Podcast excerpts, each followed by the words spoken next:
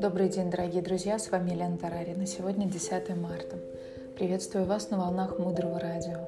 Блокнот, ручка для записи и немного вашего времени для важного и ценного. Мудрое Радио. Слушай голос. Сегодня тема встречи «Как воспитать детей физически здоровыми и нравственно здоровыми».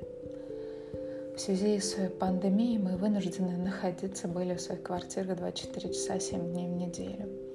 И у многих возник вопрос, как сохранить спокойствие, что делать с детьми, ведь дети становятся для нас испытанием. И первое, о чем мы будем говорить, так это о том, что мы должны быть довольными тем, что у нас есть. Отказаться от сравнения с другими детьми или от сравнения с тем списком ожиданий от ребенка, который мы составили заранее. Ну, чтобы он был умным, ласковым, успешным, талантливым, послушным и так далее.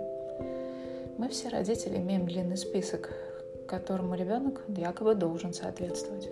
Если ребенок не соответствует этому списку, то что происходит с нами? Мы начинаем страдать. И тут очень важная мысль. Тот ребенок, который у нас есть сегодня, это самый совершенный, самый правильный для нас вариант, чтобы мы были счастливыми. Второй пункт. Увидеть страдания нашего ребенка. О каком страдании идет речь? Дети до 10 лет испытывают то, что испытывают их родители. Представьте себе, что вы сейчас чувствуете раздражение, то это же чувствует ваш ребенок.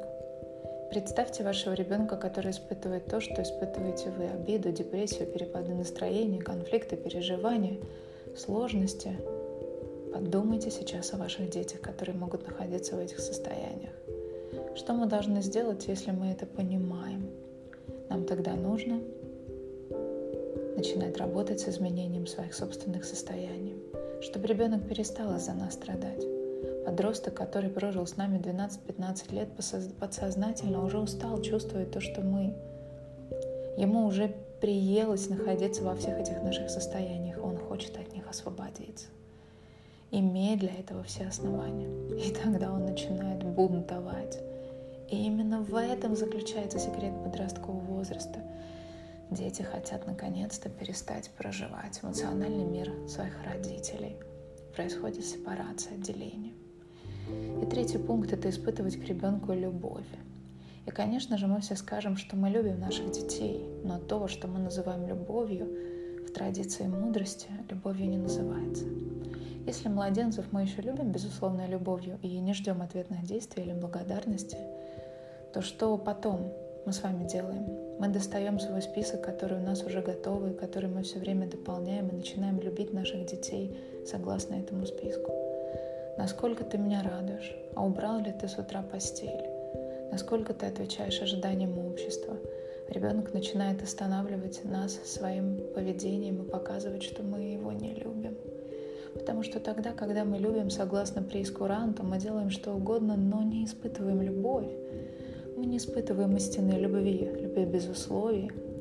И ребенок нам это указывает, как на самое большое препятствие. Иногда наш подросток начинает вести непонятно какой образ жизни в ответ на наши требования. И вот тут начинается следующая часть. Когда мы уже имеем то, что имеем, и в ответ нам нужно иметь эту силу любви и полюбить его таким, какой он есть. Тогда вы даете ребенку чувство любви независимо, сделал он уроки или нет, выполнил он вашу просьбу или нет, и он понимает, что вы любите его, а не те уроки, которые он не сделал. И может сначала вы будете вызывать в себе чувство любви к ребенку искусственно, но постепенно ваша практика сделает это чувство настоящим. Очень важно откладывать мобильный телефон в сторону, когда ребенок к вам обращается.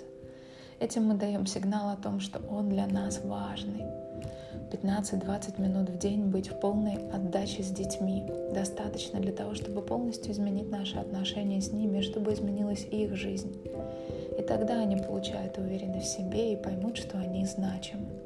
Это чувство уверенности в себе невероятно важно для всей будущей жизни ребенка, и для его духовного пути, и для его профессионального роста.